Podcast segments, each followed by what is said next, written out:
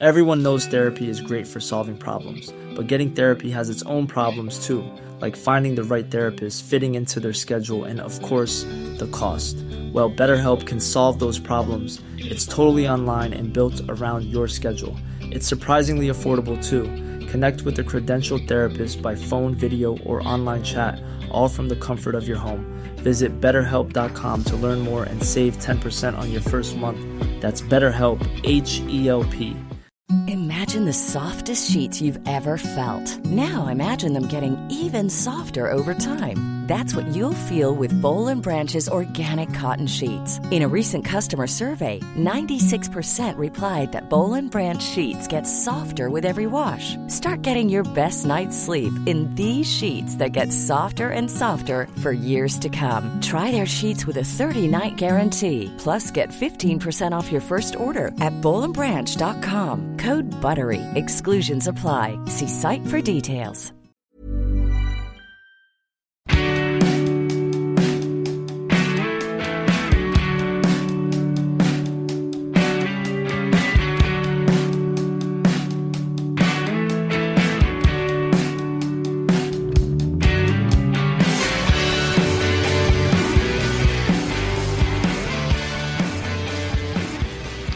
Hello, my friend, and how are you? It is such a pleasure to be back with you.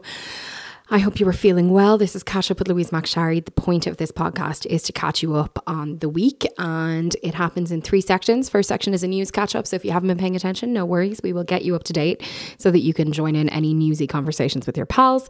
And then the second section is a little interview with someone who's doing something interesting at the moment. This week it is Scottee, um, artist and brilliant fella all round. And then in the third section, you'll hear us chat popular culture. Yes, that's right. What have the celebs been up to? We've got a lot to talk about this week. Lots of fun stuff, actually. And because fortunately, Esther Moore Donohoe is our pop culture contributor this week, and she is a long term Housewife stan, we were able to really get into what happened on the Real Housewives of Salt Lake City as well. So there is loads of fun stuff in this episode. If you're new, welcome. Thank you so much for trying the podcast. I really hope you like it. If you're coming back, hello, my friend. It is just so nice to be with you once again. Hope you all had a nice break. Um, I'm just wrecked, lads. I'm I'm wrecked. I was like, what? Oh, this is a lot, isn't it? Um, I think it's especially a lot if you have small children. Um, and then also I know that lots of people struggle with Christmas just for family reasons or whatever. Um, so if it wasn't fun, don't worry about it. It's over now. If it was fun, Lucky you. And I'm sorry. I hope the transition back to normal life is okay. I am really excited just to get stuck back into work and get things going, get a bit of a routine going again. Um, I kind of miss that. Uh, I have come up with all kinds of ideas of how I'm going to be more efficient this year. Um, how long will they last? Who knows? Who knows? but I am scheduling in a call with my doctor about my ADHD to try some medication again because I need some help. And I'm also trying to set up some structures and routines within my life to help me feel a little bit more on top of things. So look, we can all improve and and that's what your girl is trying to do. Now though, if you could do me one favor, um, if you like this podcast, I would so appreciate it if you could rate it and review it. I haven't asked you to do that for a while. I always forget. I'm absolutely terrible at this stuff, um, but it would really mean a lot to me and it really helps the podcast. You can do that on Apple Podcasts. You can do it on Spotify. I actually don't know how you do it on Spotify. I think I've given things stars before, but I don't think I've done much more than that. I'll do some investigating because really I should have known the details before I asked you to do that. But if you can figure it out, that would be much, much appreciated. And of course, do please send me your thoughts, your feedback, your ideas. If there's anything you'd like to hear me talk about, if there's anything you think that we should have covered that we didn't cover, if there's something that you particularly loved, if something that you heard on the podcast sprouted a thought, send me a voice note or a text 089 209 6423. That's 089 209 6423. And then I do a mailbag episode every month on the Patreon where I respond to all of those. If you want to join in, patreon.com forward slash catch up with Louise McSharry. It's another great way to support the podcast. I did get some messages from people who were trying to join up over the course of the last month. I had the Patreon paused for the month of December because I wasn't able to produce the extra episodes and I didn't want to charge people for episodes that they weren't getting. Um, and what I did not know is that that meant that I couldn't also take on new Patreons, which is not ideal for me. But hey ho. we live and we learn.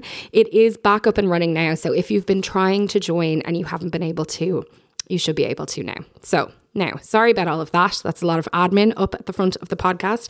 Let's get stuck in. Let's find out what's been going on in the news with the journal.ie's Carl Kinsella. Carl Kinsella, how was, is your break? Are you still on a break? I'm still pretty much on a break. Yeah, I'm kind of back to doing a few shifts for the journal. Okay. Um, but still on a break from college at least. So Okay, well, yeah, that's still kind of a break. yeah, definitely. I have found the reentry into real life to be gradual because they helpfully scheduled the school holidays this year, um, so that for the full first week back at work, children are still off school. Oh, that's is that good? Is that bad? I, I like as a non-parent, I don't really know, you know, whether these things are you know preferable or if It's they're pretty- difficult. It's pretty bad, I'd Pretty say. tough, yeah. um, pretty pretty bad because it means that Sam is in the sitting room now on an iPad, and I'm in here doing my work, and I uh, have to feel guilty about it now. Oh, I get you. Yeah, yeah. And unfortunately, my child is old enough to like actually entertain himself, but back in the days, it wasn't always like that. Yeah, yeah. Yeah. But look, we move. It's grand. Isn't it nice for them to have the break? Um, did you enjoy the break? Yeah, it was just kind of hectic. I feel like I actually ended up having a lot more social plans than I intended. I feel like usually I'm someone who I have quite a low threshold. I have like a low social battery, you know. Like I'll do Mm. one thing and that'll kind of tide me over for a week. Mm. Whereas this time I just I did a lot of stuff. I will say I met a lot of people who were very complimentary about the podcast, so that's good news. Oh, well, that is good news, isn't it? Yeah, yeah, That's good to hear. were- hear. Were, really feeling it, and they were like, I mean, they were long term fans as well, but like they were, you know, they were happy for me that I'm part of it, which was cute. Oh, that's so lovely. Yeah, yeah, I'm yeah. very touched. Okay, well, I suppose let's give the people what they want and get into the news. Um. We unfortunately are still starting with the conflict between Israel and Palestine. That actually feels like a misnomer. We are start, still starting with Israel's continued assault on Palestine. Um, what is the latest? Yeah, I think what's almost most interesting right now is that it has kind of gone beyond just Israel and Palestine. Mm. Um, this week, I think the most significant development, or at least sort of the most significant military development, you would say, is that there was a drone strike that killed a Hamas leader, but he was based in Beirut, which is in Lebanon. Mm. So obviously, Israel has already had tensions with, you know, Lebanon, Syria, some of the surrounding Middle Eastern countries.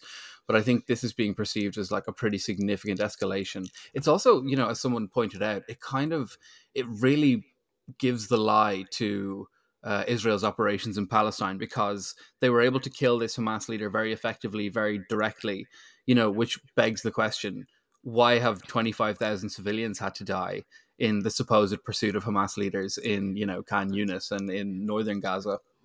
So I think it's it's you know been another week in which Israel's reputation internationally has suffered you know significantly as a result of their actions, and it does. I do get the feeling that even the more kind of moderate voices or like people who would have been very blasé about Israel and their campaign up till now are starting to turn. It really does feel like a, a turning point. I, I just feel so discouraged about it all. It's like hard to feel like there's a turning point. And also. I think you said a few a few weeks ago on this podcast, like even if there's a turning point now, so much has been lost that you kind of are like, not what's the point? Because obviously the point is that the people of Palestine get to have their their country, but it is just heartbreaking to think that it's even gotten to this point in the first place. That's it. There's no there's no real way I think to to talk about it or think about it that doesn't leave you like completely despondent. Um, I suppose the most significant non-military development this week is that uh, South Africa has taken a case against uh, Israel Mm. um, before the International Court of Justice, uh, which is, you know, that's an it's an interesting development. It's hard to see, you know, how that could actually result in anything concrete. Like there have been Yeah, for people who don't kind of understand what that means, maybe just explain a little yeah, bit. Yeah, so essentially, you know, the International Court of Justice is a route by which countries can uh, address these things. And there have been successful prosecutions. There's been prosecutions of like leaders of the former Yugoslav Republic, like uh, I, I, I, can't remember their names, but uh, you know that's okay. uh, yeah, uh, like they have faced justice there, and it, it can obviously work, but it, it involves a total unification of the international community in terms of bringing people to justice. And you know this is really this is a case it's it's it's been taken by south africa it's been supported by turkey. Otherwise there's there's very little support for it. And of course without the support of say somewhere like the united states you're not going to have a situation where benjamin netanyahu is sitting in a dock facing charges you know? Um, and this is the continued issue isn't it though that every time anything like this is is instigated by a country at the un or even the eu you know, in the UN, it's just consistently vetoed by America, and the vote is usually abstained when it comes to the UK. So, like, when you have a country that's as powerful as America continuing to stop any kind of attempt at intervention by the international community, you're kind of screwed, aren't you? Yeah, it, it really it, it leaves you just with so few options. And I saw a report this morning, Antony Blinken, the Secretary of State in the US, he's heading back to the Middle East, you know, in order to supposedly talk them out of escalation in Lebanon and other kind of surrounding Middle Eastern countries. And it's again, it just it reads as so ludicrous because you're like, you are the ones giving financial and military cover to all of this. If you yeah. don't want an escalation in Lebanon, you can pull the plug right now. Yeah. So it just uh it's it is frustrating to watch and yeah, it, it doesn't inspire much hope. No, and just to say that the people who are in Gaza are still suffering immensely. You know, hospital situations are basically down to almost nothing at this stage. Food is still not getting in. I think that's another part of the frustration is that people around the world are donating in their droves, but the aid is not actually getting into the people that need it. So yeah. you've got trucks and trucks and trucks and trucks and trucks full of supplies and food and all the rest. And it never getting into Gaza or into the people who are are you know starving. Yeah, and that's I think it was fifty percent of people in in in Gaza are starving right now, and it is just it's you know it's it's a huge sense of powerless powerlessness I think for people say in Ireland just watching it unfold because I think it's it's undeniable that there's broad popular support in Ireland for you know not only ending the conflict but also just a free Palestine yeah. Um, but I think people just feel like, what can they do? And I suppose for the time being, what people can continue to do is just continue to talk about it. Like this is this is kind of what I've seen from. Uh, I know uh, there was an interview in the Guardian with a Palestinian writer, and she was making the point that, you know, as as sad as it might be, keeping the narrative alive on Instagram is actually important. You yeah. know, I think it feels so cheap and it feels like you could do so much more, but in actual mm. fact, this sort of because Israel operates so heavily in the PR space and in the soft power space that actually combating it on social media is quite a significant pushback against what Israel is going for. Yeah. Um, so yeah. I mean, also, you can protest. Uh, the next big protest in Ireland is on Saturday, the 13th of January, at the Garden of Remembrance at one o'clock. Usually, people kind of start gathering from about one o'clock. I find it usually takes off kind of closer to two o'clock. Um, you can also you can boycott. There are lists of brands you can boycott who are seen to be kind of supportive of Israel. You can continue, as Carl said, to talk about it. I think the most important thing is that we all just keep going because that's what they're asking us to do, even though it feels futile at times. Um, okay, let's move on. There was an earthquake in Japan. Yeah, there was a couple of separate disasters, separate and I think unrelated uh, disasters in Japan. But we'll start with the the earthquake. So there was one very severe earthquake. It was one of a series of about 400 earthquakes on the main island of Honshu. So that's where Tokyo is. Mm. Um, and yeah, there was a 7.5 magnitude on the Richter scale. This was on New Year's Day, and uh, the awful thing about Japan, or the kind of unfortunate thing about Japan, is that because it's just a bunch of islands, is that when you have these severe earthquakes, which they are really susceptible to, you also get massive tsunamis. Yeah. Um, so you get huge damage done. So, I mean, they've had much worse earthquakes. This earthquake, I think the death toll most recently is is sadly at 73 people, which is which is terrible. Uh, it's expected to rise. A lot of people displaced, a lot of people injured, and yeah, that's and so after that, there was also a plane crash at a, a Japanese airport where uh, a commercial liner crashed with a Coast Guard plane. Um, I think everybody on board the Coast Guard plane was killed. So, it, you know, a, a very strange, uh, a strange and sad couple of days for Japan. Yeah. Um, it was kind of wild to watch because obviously we, you know, can see these things play out on social media now. It was wild to watch people in Japan post videos of them getting the tsunami alerts through their phones and stuff and experiencing the earthquake. It is a very confronting way to see natural disasters now that we have access to people's lives all around the world. Yeah, and particularly I think it's it's almost it's easiest to do with Japan because they have such an efficient warning system. Like they are always they're never kind of left in the lurch. They always do get the warning.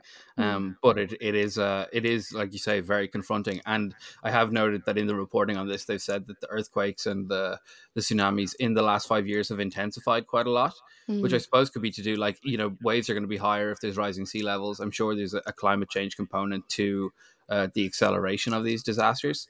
So yeah, mm. I think as you say, it is it's quite disturbing to to be watching from afar while this uh, while this happens, and uh, you know ultimately continues to happen. So uh, you know, of course, a couple of years ago we had the the absolutely nightmare tsunami that hit the Fukushima nuclear plant. I think about eighteen thousand people were killed in that occasion. So it it is tough. You know, I you'd feel at pretty great risk if you were living, you know, in Honshu, Japan, yeah, totally. Um, on to a bit of good news. The Statutory Agency for Domestic Violence has started. Um, this is a project by Justice Minister Helen McEntee. Yeah, so this is a, uh, a, statutory agency. So I suppose you know if that sounds like a bit uh, nebulous, that's something like TUSLA, you know, an equivalent of mm. TUSLA almost, but it's for domestic, sexual, and gender-based violence. Um, so this was kind of part of uh, an act that came uh, into effect at the start of the year. Mm. Um, and so this this department is called Cuan, uh, C U A N, um, which is the Irish word for a safe haven or a place of shelter. Um, and the main function of this body will be to sort of make sure that anyone suffering for domestic or gender based violence has access to the sort of the relevant helpful agencies uh, mm. service providers and such so it's um you know it's one of those things as you say it's good news it is and it's also like it is a it's a Ireland making a step in the right direction in terms of addressing gender-based violence. It still leaves you know you a little bit cold because you know I saw a quote from uh, a guard saying that like reporting has gone up of of gender-based violence and that's good. More people are reporting it, so more people are getting solutions. Mm. But it is kind of awful that it persists you know you know you just kind of it would be nice if there was some if you got the sense that there was some preventative measures in place you yeah. know better kind of education for you know certainly for young men um so but this is obviously good news but i know this is just always what occurs to me when i see stories like this is that you know you'd like uh, some focus on prevention as well as response you know when you were in school did you get any education on consent or relationship no. dynamics or anything like we, that I, we briefly had like we had SPHE which i think they still have but um it was pretty much it was very empty like there was no critical engagement with any of those things i think you learn a basic bit about how sex works and mm. that's kind of it there's certainly nothing about consent nothing about and I suppose like when I was in school, this was kind of it was honestly even that was before consent became a hot button sort of topic. Mm. But yeah, certainly I received no uh, education in that in that mm. vein. Yeah, and look, I know that there's improvements being made in terms of the SPHE curriculum and stuff like that. So, uh, fingers crossed, I guess that that will have some sort of impact. But I think you're right. I mean, look, it's great. It's good to know that the the government have implemented something that l- looks at the specific needs of people who experience domestic, sexual, gender based violence in Ireland. Um, it's late, in my opinion, um, but it is good that it's happened. Um, but it w- would be nice to see more kind of thinking in terms of where this stuff comes from. I agree. Now, we have got two fun stories to talk about uh, toward the end of this slot, which I'm absolutely delighted about. And we're going to start with the darts. The darts, baby. Could I have predicted that I would be suggesting we talk about the darts on this show? Absolutely not. I would never have thought that this would happen. And yet here we are. I would have thought you would have been a huge darts fan. You, everything about you screams darts. Well, I do like the crack, and there is a lot of crack at the darts, you know? I certainly having watched it this past week, I would love to go. Like I would love to go to Ali Pali and just experience because the atmosphere just looks off the walls. Yeah, I have a friend who's a big darts guy, and he's not. You wouldn't expect him to be a big darts guy. Like he's a gay guy who loves like Tori Amos and um, Dua Lipa, and he loves the darts. Um, and it's always been funny to me that he loved the darts, and he's gone like a few times. Um, and he just is like, it's just the best fun. And I can see, having watched it, how you could get into it. But let's talk about because there'll be lots of people who probably don't know why we're talking about the darts and are surpri- as surprised as I was to to see or hear that it's on the show. But it's all because of one young, I mean, are we calling him a man? Luke Littler. Yeah, that's he's a kid, you know. It's so the just to give the full overview, like the Yeah. the PDC World Darts Championship always takes place in like the last couple of years or the last couple of weeks of the year. It always ends around New Year's Day. But so it's you know it's a huge Christmas activity for people. People get really into it over Christmas. I always get into it over Christmas, even though I'm not a darts person. But this year was particularly phenomenal because this kid, this 16 year old child, Luke Littler, uh, made it all the way to the final. He was totally unseeded before it started, so like he wasn't by any means a favorite. He wasn't a phenomenon. People didn't know at all that he was going to be going on this crazy run. But he was just like on a tear. He just destroyed everyone. He walked out to Green Light by Pitbull. That was his his opening music, which was nice. He's already done like photo shoot. Like there was such a good photo of him shared on uh, on Twitter by his mother on Christmas morning, like Yeah. sitting cro- cross-legged beneath the tree opening his presents because he is literally a kid. Um, now it has to be said though he doesn't look like a kid. Like I first learned learned of him when my friend, uh, or actually I think it was Gordon, sent a photo into a group chat and was like, "How old would you say this person is?" And like none of us would have guessed he was sixteen. So. excuse me the innocence of that photo was almost more adorable because he doesn't Yes. look like a kid but he is a kid and that's yeah, and he's like he just looks like the embodiment of darts. You know, you look at him and Yeah. he's just he's the most darts looking kid, and it it is just amazing. Um, and it was another cool detail. So last night he was in the final of the the World Darts Championship. Unfortunately, he lost. Um, Luke Humphries uh, came out on top. But I think a cool thing about this is that because they had a 16 year old in the final, the darts championship is sponsored by Paddy Power.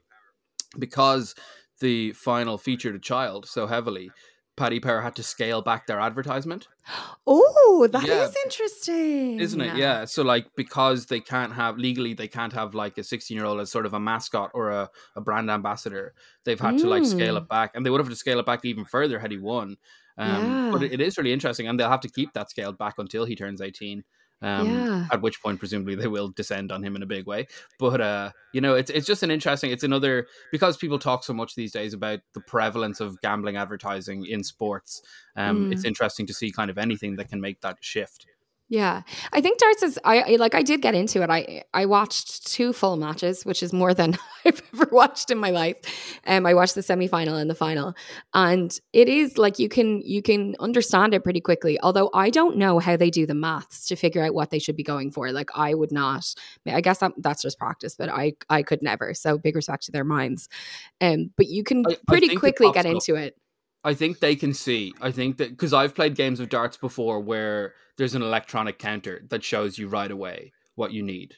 So I, I Mm. don't think they have to do the maths in their head. I think they. You mean what they need, like in terms of w- which which bits of the board they need to hit? Yeah, yeah. So like you start off on five oh one, you have to get down to zero, and like to Mm. say you've got like eighty left, and you hit a double twenty, then you'd have forty left, and it would tell you that you need, you know, you'd have a little electro electronic counter that will tell you Okay. that you need another double twenty, that kind of. Like what comes up kind of beside the score as you get toward the end of the game if you're watching it on TV? Yeah, that's so. I, I'm just assuming they have. You can't see that on TV. I'm assuming they have that simply because even in some pubs I've played where they have that. Yeah. So, and I do just think it. W- there's no way. there's no way anyone could do the mental arithmetic that I fast. mean, some people could. Yeah, Um, I really enjoyed reading about Luke's um, preparation for his matches. Uh, when he was asked about his preparation for the final, he said, I'll be doing what I've been doing. In the morning, I'll go for my ham and cheese omelette and then come here, have a pizza, and then prep on the board. That's what I've done every day. that's. I mean, and that's good. Just that's advice for life. I think any of us could learn a lot Yeah. from. An That's- omelette, a pizza. What could Yeah. go wrong? I love it. Okay, and then finally, um, Ryan Tubridy had his first show on Virgin Radio in London uh, this week. Yes, I and I listened to every minute of it. You did, and you Um, wrote about it for the journal, and I really enjoyed it. Uh, so tell us, what was it like? Yeah, it was it was a hard listen to be honest. And I- Really? it- yeah, I you know, so the format is very different. Like, I, and this is something that some friends had already told me. UK radio is quite different to Irish radio. It's a lot more uh, music based, you have way less time to really get into any kind of discussion topics. Okay. And that really that really came across. It was like mostly him reading well wisher texts and playing songs. And it was kind of funny because it was like we're not really getting any sense of anything because he wasn't talking about anything. He was just reading texts that were wishing him well. So it was like a three hour thing of him being wished well by like mostly textures from Ireland.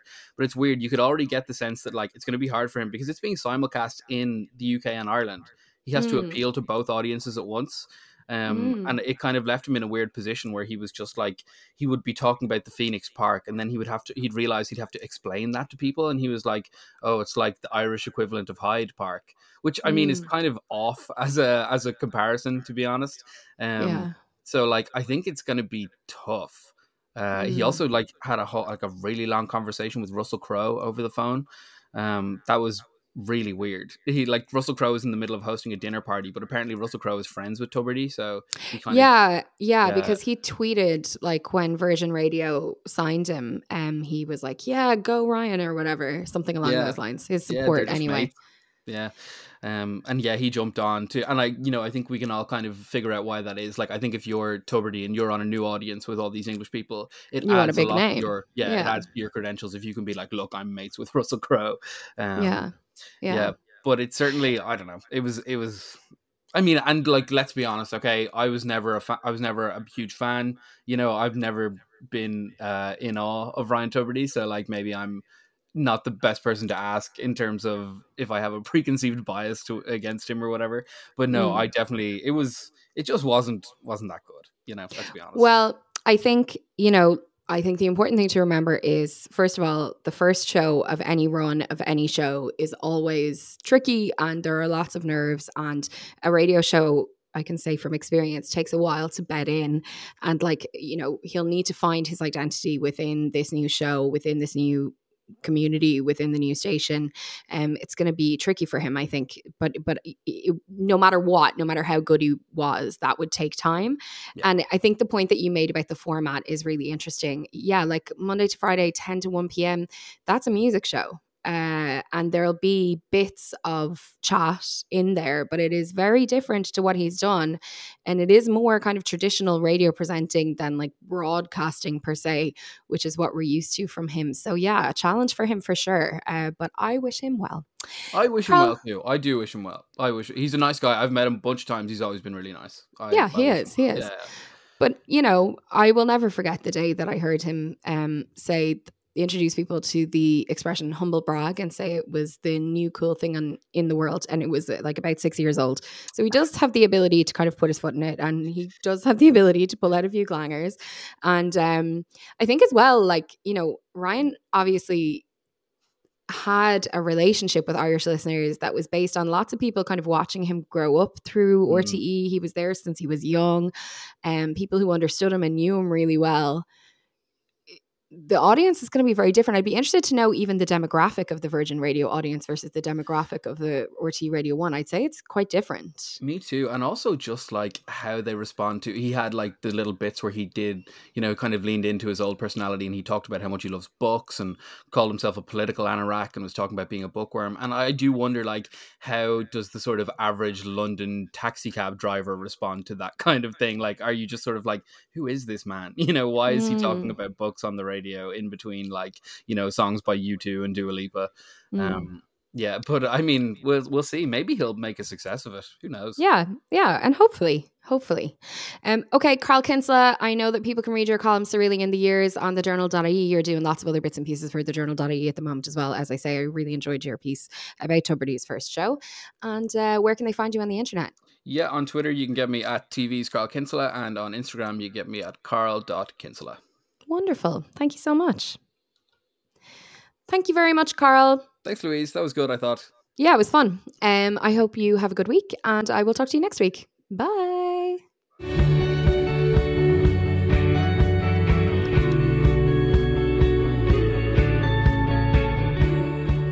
Scottee is a self taught, multi award winning artist and performer who has received critical acclaim and my personal acclaim for his work in theatre, audio, and fine art. Personally, I have connected really deeply with his work around fatness, class, and Irish identity. He's the son of Irish immigrants to England. And you may have heard him previously on the podcast talking about his brilliant podcast, After the Tone. Today, he's with us to discuss his new podcast project, which is called Self Help, and features Scottee ruminating on madness, sanity, self care, self pity, and more. As he says, it's here to help you escape the cult of New Year, New Me. And personally, I always love a little escape from that. It is always, always, always a pleasure to chat to Scottee, and this conversation was no exception. I really hope you enjoy. How are you doing? Big question to start the new year with, please, Louise McSharry. Um, fine enough, I think. I mean, great. I'm not going to lie. I'm having a bit of a lovely time. It's a bit stressful um, because there's a lot on, and what a great thing to feel slightly overwhelmed by. Um, mm. But I don't do Christmas, and I haven't done Christmas for six years. And every year, I reap the rewards of that. So tell me more about that. So my, uh, I come from a culty family in Donegal and very Catholic, very traditional. That when you have like a big passing in the family, that the first Christmas afterwards you don't celebrate. And mm. um, my grandfather passed away six years ago, and so I just took the tradition where it's like, okay, we're just not going to do anything this year. It's going to be low key. We'll just go away. And it really opened up my eyes to the amount of stress and pressure and money. And like, look, I'm no longer a Catholic. I don't celebrate other Christian holidays, and so it sort of started to feel a bit like, well, why do why do we do this? Why can't we just take the moment to stop and rest rather than get ourselves really caught up in this idea that everything everything must cost something. And I think it's very different if you have kids or a young family, and that joy and that excitement that they experience is definitely something that I'm saying not not to do. But when you're a bunch of adults living in a house with each other and your very privileged experience of like not needing anything of course mm. wanting things but needing things is a very different question to ask yourself it just mm feels like a really lovely time to sit and watch other people panic. You know, I have to say, post Christmas, I fully appreciate that. Even with the small children. Like you do sometimes I think find yourself looking around going, like, what is the point? Like I was so looking forward to in the full lead up, not to be a negative Nancy, but I was like, I'm just really looking forward to a break. And like it's not a break for me. You know? And it's not a break for a lot of people, I think. I think for a lot of people, it's really stressful. You put yourself in family situations that you wouldn't put yourself in otherwise. You have to tolerate people that you wouldn't tolerate in other areas of your life necessarily. Um, I have to say that's not that's not actually my experience of Christmas this year. But for me, it's just go go go go go go go go go. Um and you know look it's nice to have a break from work because i experienced that kind of overwhelm that you were talking about at the start as well. But like it's still just manic. And i have watched with envy you going off on your travels over the last number of years and um, always thought it seemed like such a lovely thing to do to take advantage of the quiet time and do something that you really want to do. Yeah, I think so much of that period of time can feel like convention. And you're so right in terms of lots of people can have really difficult experiences with their families and being in contact with them being judged by them being policed by them can do a lot of damage to people. So yeah. i think if convention is the only thing holding us there if you have beliefs that are making you want to celebrate that period of time good on you have a great time. But if it's just convention if it's just like this is the done thing then it's a hell of a lot cheaper and a lot better on the soul to maybe divorce yourself from it I love it. Um, well, as much as I love talking about uh, non Christmas with you, that's not actually the purpose of our chat today. And um, people who've been listening to the podcast for a long time will have heard you on before.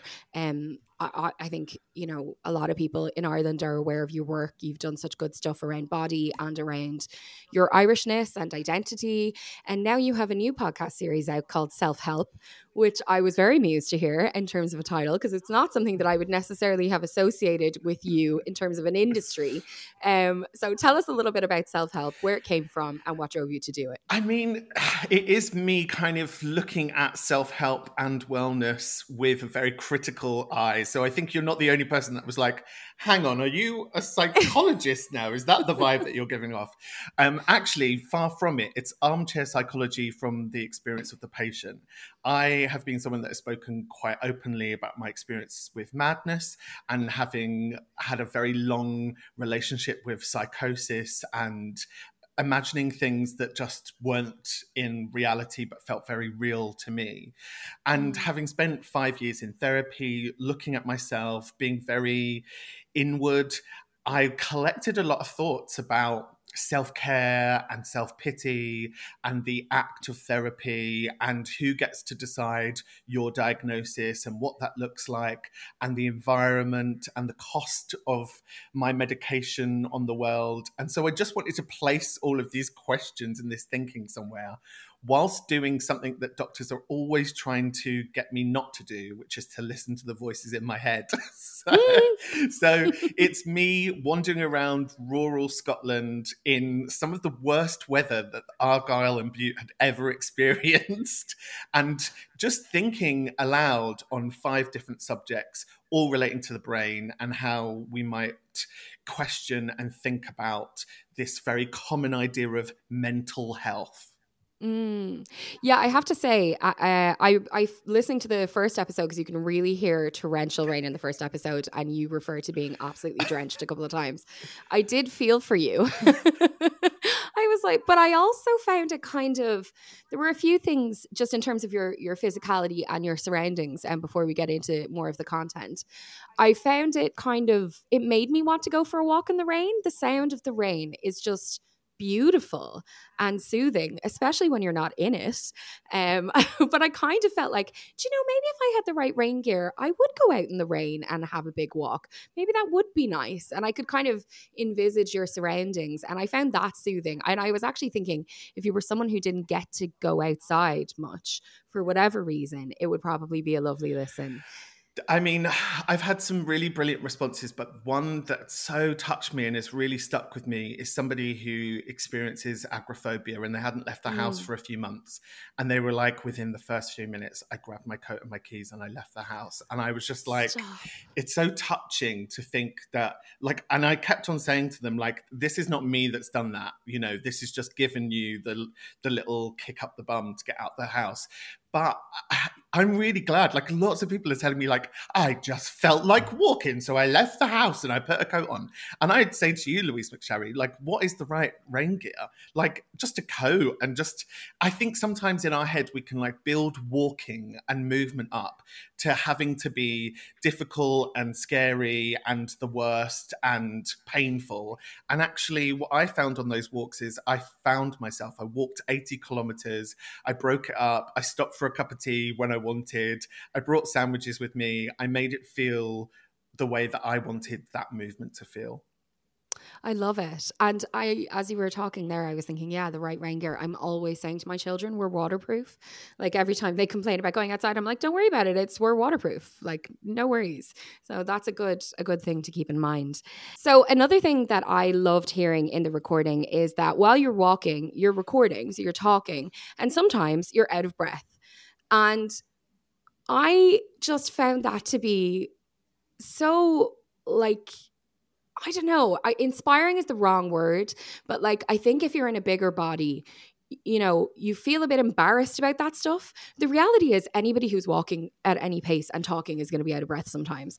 But I think when you're in a bigger body, you carry around this shame of like any sign of physical exertion or that like you're struggling at all with any kind of physical activity. And I was like, wow, it's just great to hear someone talking and be a bit, a bit out of breath. Because if I was on a walk with a friend, I would be embarrassed by that, even though it's crazy it's taken me a long time to get to that place and i purposely wanted to put in all of the huffing and the puffing and the bits where I'm just like humming to myself and falling over because it's it's far truer experience I think. And particularly I really hear that when you're in a fat body there's this pressure to somehow like not be a fat body like to be yeah. like the most agile person. And you know from a physiological point of view it just takes a bit more effort for my body to get some oxygen around it.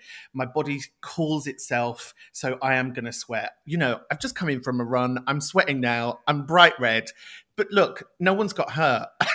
and I think it's I think we need to be honest, and I think Instagram, particularly, has um, particularly in like fitness, Instagram has created this sort of content where people show you like doing the most, and like there's not a bead of sweat on them, and their hair is perfect, and the maquillage is still looking gorgy. When mm. actually, that's not the reality for anybody. No. Regardless of who they are. But yeah, there can be this sense of fat shame. And I think something that I'm trying to do within the movement that I encourage people to do is like get a sweat towel, sweat, pant as much as you like, wear the clothes that make you feel comfortable, not the ones that you think this is what movement clothing looks like. Yeah, yeah. Um, and I know just a, a, little tangent. Um, you are doing a lot of work in the yoga space at the moment, which I love to see. I got super into yoga during COVID, and then I did what I do with everything, which is like I got too into it, and then I decided that I had to do it every day for forty five minutes, and if I didn't do that, then there was no point, and so therefore I completely fell off. Um, but it's been really beautiful watching you um kind of really develop your yoga practice. Uh, tell us a little bit about the work that you're doing around that. So I have a very brilliant way into yoga where I only ever have practiced at home and with fat people. And um, one of those teachers is a very brilliant teacher called Lucy B, who encouraged me to come to her classes. And so I did. We made a little podcast for Spotify about fat yoga. And she said, Look, I think like you're doing really well. I think you should go up to my next level in my classes. And just kept on encouraging me and having a fat teacher encourage you. And lo and behold, one day she said, I think you like this a lot. I think you should do your teacher training. And so I did. And I graduated at the end of last year with my 200 hours. And then I immediately did another 30 hours training because, like you, Louise, I, I have to be all or nothing. yeah. But what it has given me is just it's given me a sense of like I know from practicing for five years now that I have a knowledge about how to practice yoga in a fat body that other people are really encouraged by. And so mm-hmm. things have gone a bit silly on the internet for me because of it. But um, I'm really enjoying it. And I'm enjoying the.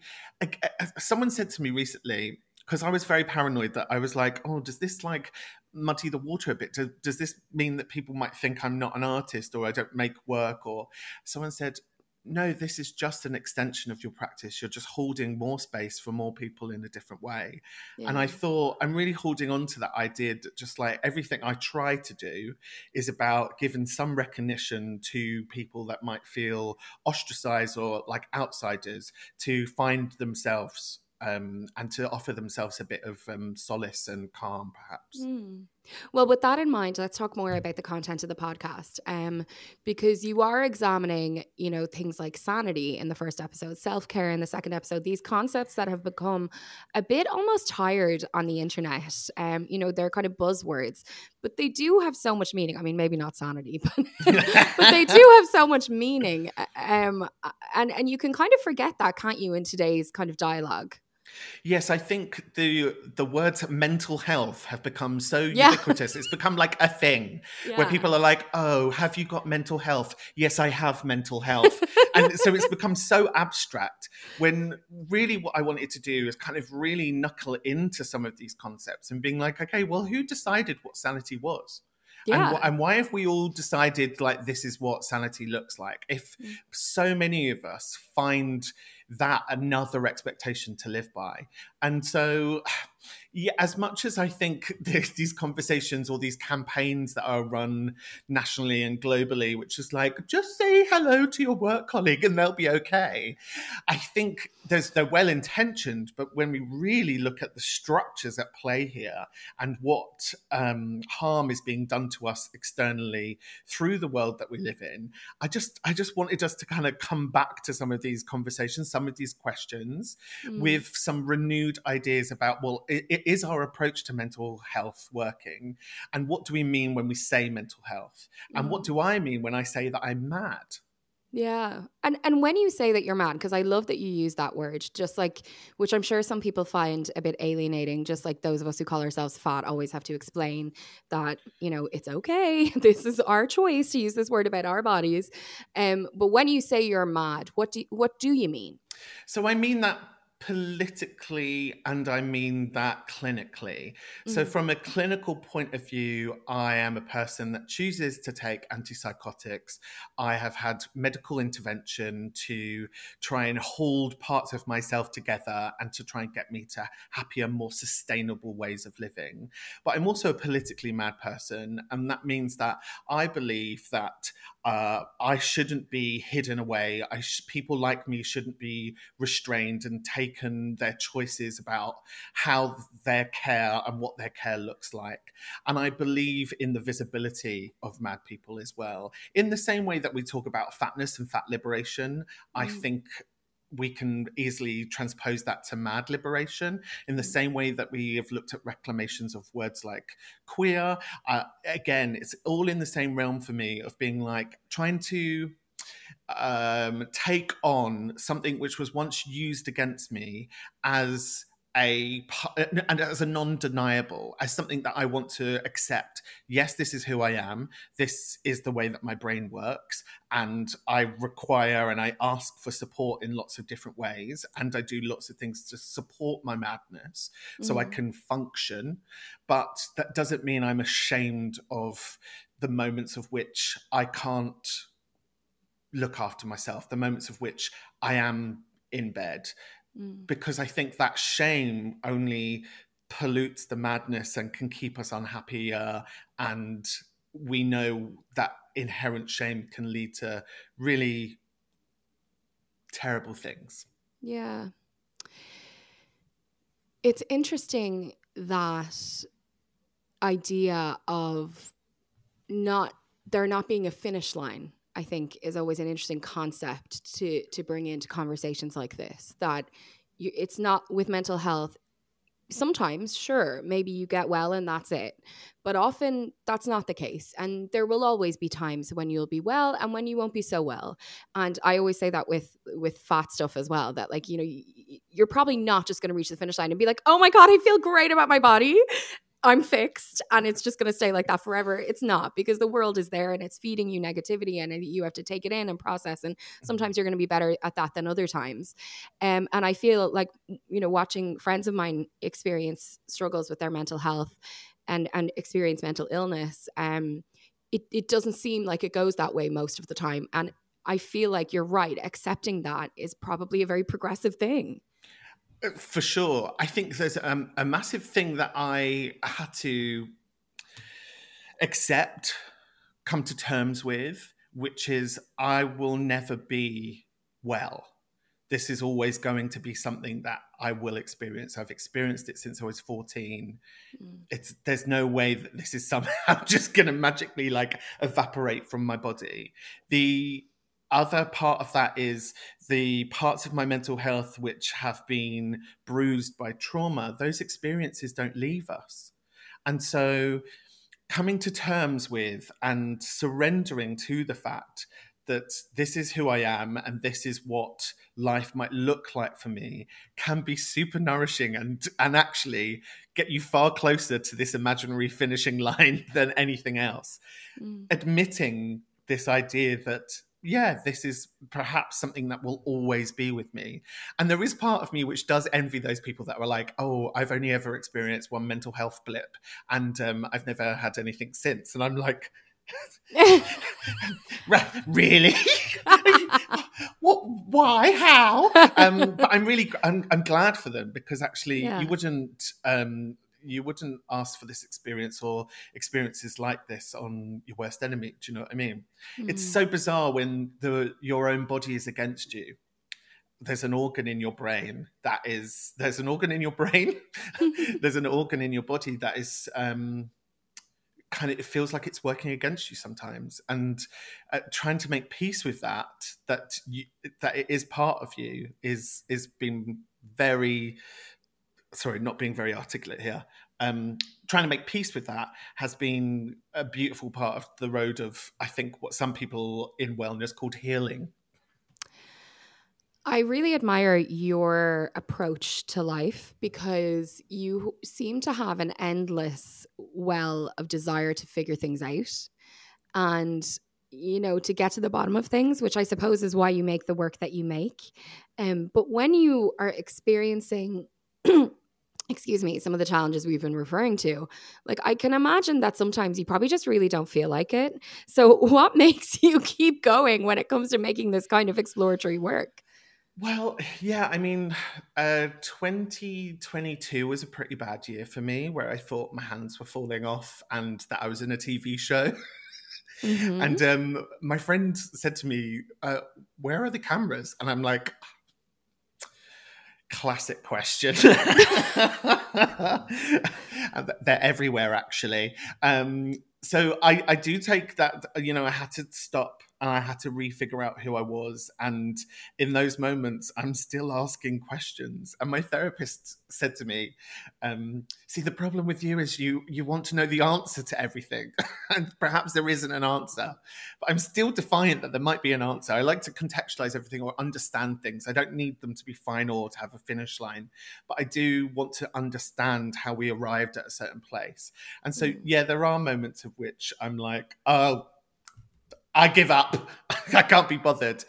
But um, I've always had an inquisitive mind. I think my mum was always said I uh, was very imaginative, which I think is shorthand for lots of different things. Um, but I think I do love the yoga and I love going out for a run.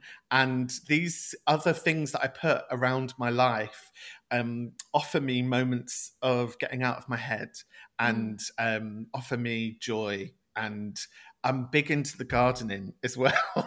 Oh, Scottee. I know. I love the gardening. It's a long way from Shoreditch. I do. I love the gardening. I love like thinking like, well, I could grow that and I could grow that because it's it's all maths. Mm. Um, and there is actual, and I talk about this in the podcast. There is mm. actual scientific research that looks at this bacteria that lives within soil that makes us happier it emulates serotonin. So I'm just doing all the things that like give, and I, am I'm trying to give permission to other people to do the things that might offer them five minutes of softness. I'm not saying joy or happiness because I think that's a high expectation, mm. but five minutes with yourself rather than constantly being a provider for other people and a and a vessel for capitalism. I think the, the more we can do that and offer ourselves joy and calmness and just stuff, I think that the the perhaps easier life might be. Oh, I think that's a beautiful way to finish up. Scottee, where can people find the podcast? Um, just by searching Scottee Self Help on the internet, or you know, just by googling it. They shouldn't be lazy, Louise McSharry. Okay, do you know we can't give them everything in life? we like to make things as easy as possible so that you get the listeners. Do you know what I mean? and where else can they find you on the internet? Oh, I love the Instagram. Don't you and I love the Instagram? We do. Um, so just in all the normal places where people like us like to talk about ourselves. Fabulous. Thank you so much. Thank you. It's that time of the year. Your vacation is coming up. You can already hear the beach waves, feel the warm breeze, relax, and think about work. You really, really want it all to work out while you're away. Monday.com gives you and the team that peace of mind. When all work is on one platform and everyone's in sync, things just flow wherever you are. Tap the banner to go to Monday.com. Quality sleep is essential. That's why the Sleep Number Smart Bed is designed for your ever evolving sleep needs. Need a bed that's firmer or softer on either side? Helps you sleep at a comfortable temperature? Sleep Number Smart Beds let you individualize your comfort so you sleep better together. JD Power ranks Sleep Number number 1 in customer satisfaction with mattresses purchased in-store. And now, save 50% on the Sleep Number limited edition Smart Bed for a limited time. For JD Power 2023 award information, visit jdpower.com/awards. Only at a Sleep Number store or sleepnumber.com. One size fits all seemed like a good idea for clothes. Nice dress. Uh, it's a it's a t-shirt. Until you tried it on. Same goes for your healthcare. That's why United Healthcare offers a variety of flexible, budget friendly coverage for medical, vision, dental, and more. So, whether you're between jobs, coming off a parent's plan, or even missed open enrollment, you can find the plan that fits you best. Find out more about United Healthcare coverage at uh1.com. That's uh1.com.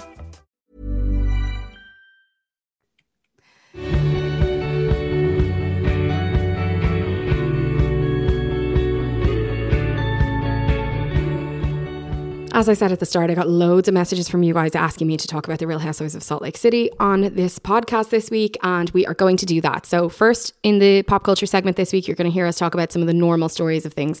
Andrew Lloyd Webber has a poltergeist. Who did Cher tell to fuck off? Um, you know, really bringing you the vital information. And then we get stuck right into the Real Housewives of Salt Lake City. Uh, so, I really hope you enjoy this recap of what's been going on in the world of celebrity with Esther O'Moore Donohoe. Esther O'Moore Donohoe, thank you for once again welcoming me into your home. How are you? I'm great. Happy New Year, Louise. Happy New Year. How are you feeling about it? I feel, yeah, I feel sort of neutral. I'm the gear is in neutral. I think, yeah, look, what we we're full of optimism. We go, yeah, this year is going to be the year. It's all going to happen. You know what? It's going to be a year. It will be a year. There'll be 12 months to the year. And we are week one into the 12 months of that year. So Yeah, what no can we say? what, it will we be are here. A year, exactly. Yeah. We're still here. It will be a calendar year. Yes, that I can say for certain. Yeah. Um, well, we've got lots of fun stuff to talk about this week, fortunately, and including the Real Housewives of Salt Lake City, which I know lots of people got onto me and said, please talk about it on the podcast. So we are going to do that. We'll do that at the end. So don't worry if you're not a Real Housewives girly, then uh, you don't have to stress. You can just Mm-hmm. skip it. But we're going to start with Gypsy Rose Blanchard. Yes. Well, she has a she's a new surname now. It's um Oh yeah, sorry. she's got she's gone double barrel, double barrel, which I actually don't have to hand. Let me see. That's okay, Oh, I'll yeah, sorry, find- it's Gypsy Rose Blanchard Anderson. Oh. Call me by my name, Gypsy Rose Blanchard Anderson. Yes. I like it. Now, for people who don't know, it kind of feels a bit weird to be talking about her in the like celeb entertainment section in one way, but the way that a lot of people know about her is through TV programs and movies that have been made about her or TV series that have been made about her. Yeah. So for people who don't know, who is Gypsy Rose? Well, she's in the news cycle because she was released early on the 28th of December, the end of last month, after serving eight years in prison for the role in the murder of her mother, Dee Dee Blanchard. Yes. So it's great. Uh, and she was convicted alongside her then boyfriend, Nicholas Godejohn, who, or is it Goodjohn, who's serving a life sentence uh, still, so he's not coming out. And she was originally sentenced to 10 years, but um, got early release. So her mother had raised Gypsy Rose, uh, Gypsy Rose's mother had raised her to believe that she was suffering from a variety of medical conditions, including leukemia and epilepsy. Uh, and I don't know if this is the, the how you phrase it, but her mother had Munchausen syndrome by proxy Yeah. um, which is a psycholog- psychological disorder marked by attention seeking behavior by a caregiver through those who are in their care. Yeah, so I think Munchausen syndrome is where you like kind of pretend to have illnesses that you don't have. And Munchausen syndrome by proxy is when you pretend that someone else does. Yeah, and but she- like this was extreme. Yeah, I mean, Gypsy Rose was in a wheelchair and Gypsy Rose knew she could walk, but such was the level of psychological maneuverings at play that she was stuck in this dynamic and um, it came to a, a, a fatal end. Um, and, you know, it was, it was just a part of their, you know, every relationship has patterns or whatever, and it was built into hers, and she'd been experiencing this since she was a child. So her mother had deceived her and doctors, and it was a whole big network of lies. Yeah. It goes on. It's like everyone's kind of pulled into this. Yeah, And it was crazy. Like I've watched a lot of documentaries and films about this because I just uh, the psychological side of it I find fascinating. But you know, the mother completely isolated her Gypsy from her father as well, who's back in her life now.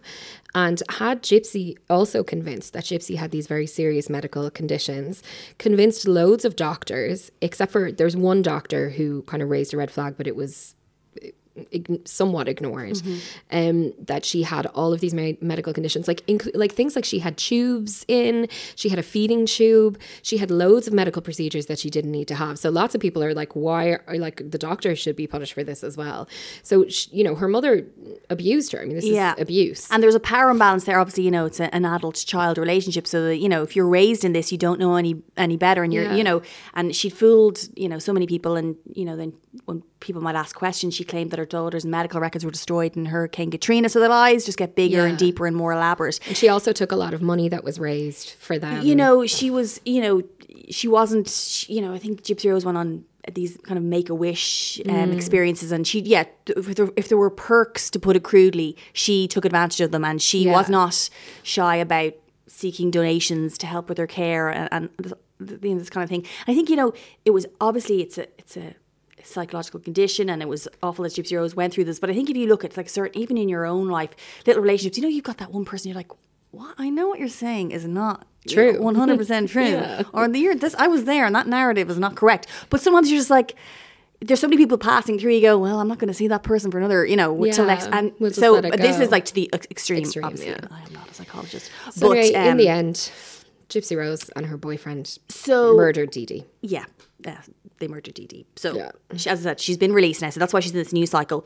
But she has come out with a media plan, management. You know, she's got a book that's available on pre-order, um, and so she, it's it's sort of like, it. She has been kind of memeified now. It's it's sort of it's a bit, yes, Queen. She's like you know she's out, and I think it's I think we kind of we forget the details that someone was murdered, even though I mean that's a, a brutal way to go. And Gypsy Rose suffered had a, a horrific childhood. Or Yeah, whatever. and look, it's extremely complicated. Like no one's denying that it's it's kind of clear cut in this kind of situation when the context is that this girl was abused. Mm. But like it is kind of a bit weird, isn't it? It is strange. Like I don't know. Have you seen that um, film, The uh, Killers of the Flower Moon? No. Well, spoiler. So please move away. It's not really a spoiler, but at the end of the the whole film plays out, and you see everything that went on, and you're like, whoa! And you're three hours of your life. Actually, you never see this film because No, you like you like I a tight can't see a ninety. three- no, you can't see a three-hour film. But I went to see the film. So at the end, they have like this old timey kind of live radio show, the way they used to do back in the day with live musicians and live performers, and they're covering it in the same way that we would cover a murder podcast now. It was kind of an interesting little commentary there. Yeah. And so obviously those people were just like in a in a town hall putting on a show. People were like laughing and ooh and eyeing and stuff. And you kind of you forget that those lines become smudged and erased. Yeah. And you're look you like when we listen to murder podcasts or whatever like that are true crime.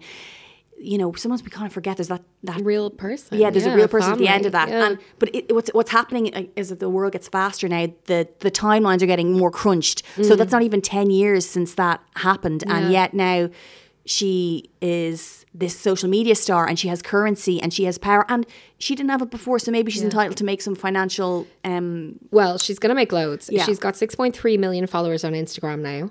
Um, she has a series that's premiering on Lifetime TV in the US um, tomorrow or today, as you're listening, if you're listening on Friday. It's on January 5th, 6th, and 7th. It's called The Prison Confessions of Gypsy Rose Blanchard.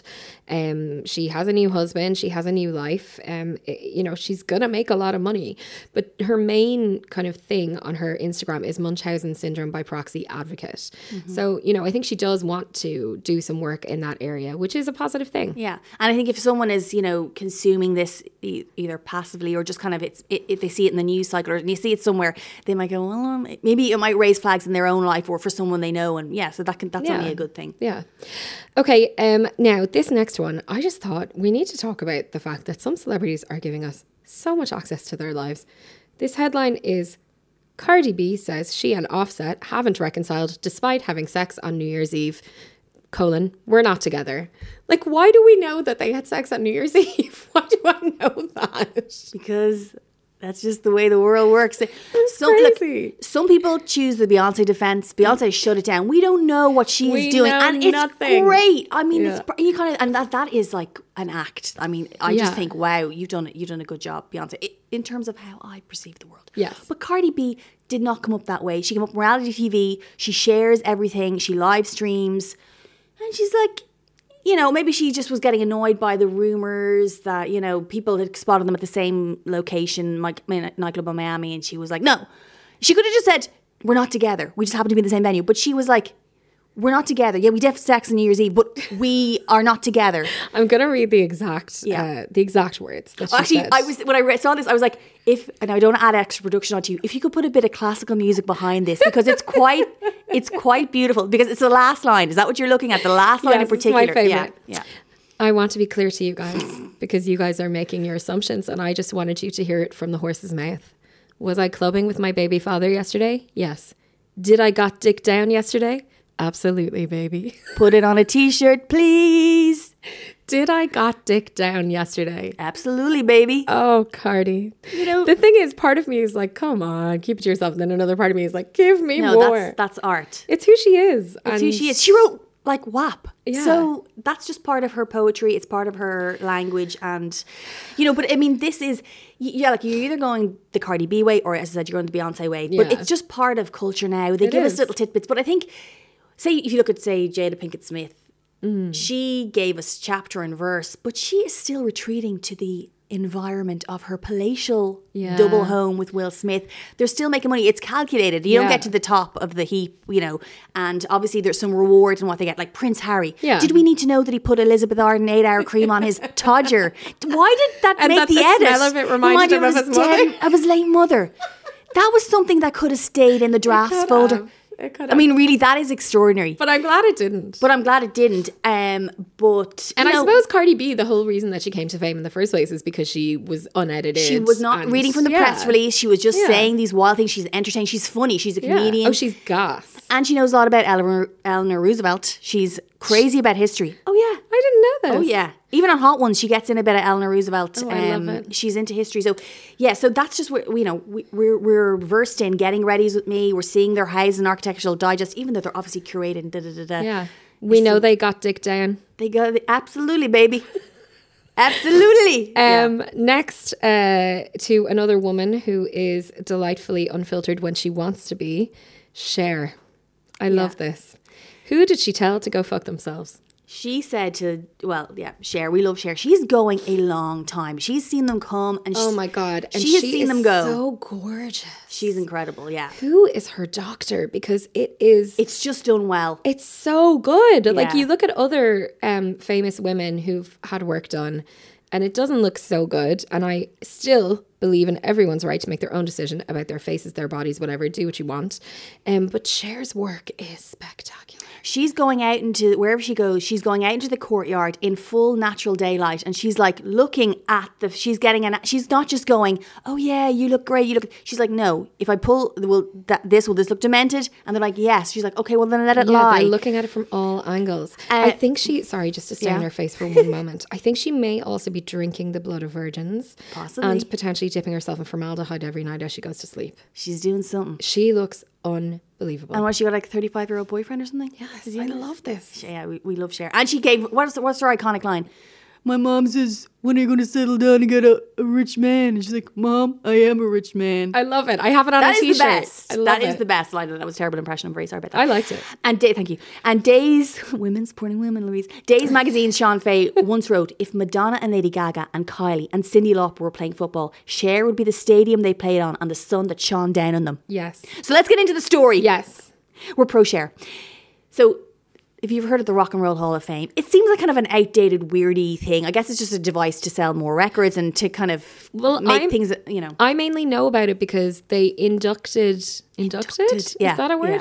They in, induced inducted seduced. They could just, they could, Dolly. Parton, and Dolly Yes. Uh-huh. Parton initially said, "No, I don't want it because I don't do rock and roll. It wouldn't be fair." And then there was kind of a lot of uproar, and then eventually she was like, "Okay, fine, but I'm going to record a rock and roll album," and that's why her latest album is a rock and roll album.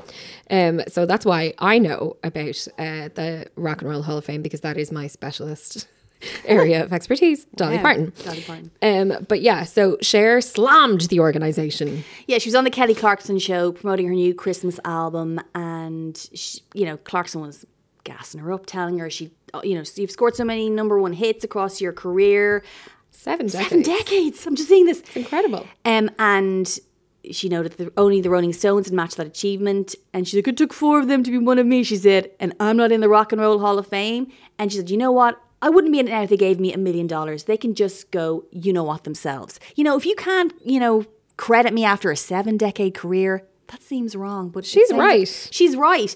Um, and yeah, she's iconic. And I there, then I read I read an article um, by Courtney Love talking about how uh, when was it? It was um, last year how female artists are still s- incredibly underrepresented in the in the Rock and Roll Hall of Fame. Uh, six just 65 female stars to date have been inducted since the inaugural ceremony in 1986, uh, which is around eight percent of the total of the remaining 700 plus inductees in male artists. It's crazy. the math ain't math, and it doesn't, it, you know. Yeah. So, um, yeah, she's right, Cher. You don't need it. Yeah, you're dead right. You've got an Emmy, you've got a Grammy, you've got an Oscar, Yeah. And you wrote Believe. Exactly. And you look incredible. incredible, we which I know you. Mm-hmm. is not the main thing, but like you do. And you've always had great outfits. I love her. Um, a special shout out to my friend John, who is obsessed with Cher. I hope you have been satisfied with this segment because I've been nervous the entire time about what you will think of it. You're welcome, Um, John. okay. Now, I know we're not really talking about Christmas anymore, but I simply had to talk about this story because it is so bad. Yeah, do your kids watch this? No, because I fortunately saw this. I saw other parents being like, "Don't let your kids watch this." Mm-hmm. And to be honest, my kids aren't really that into movies, um, which is a it says a lot about their attention spans. But anyway, Well, look, Santa's real and all that kind of stuff, and this is not for you. Won't be watching Christmas movies till the end of this year because we're in a new year. Um, but there have been calls, if you are a Disney Plus subscriber, to remove the new Diary of a Wimpy Kid Cabin Fever film after some say that it ruins the magic of Christmas.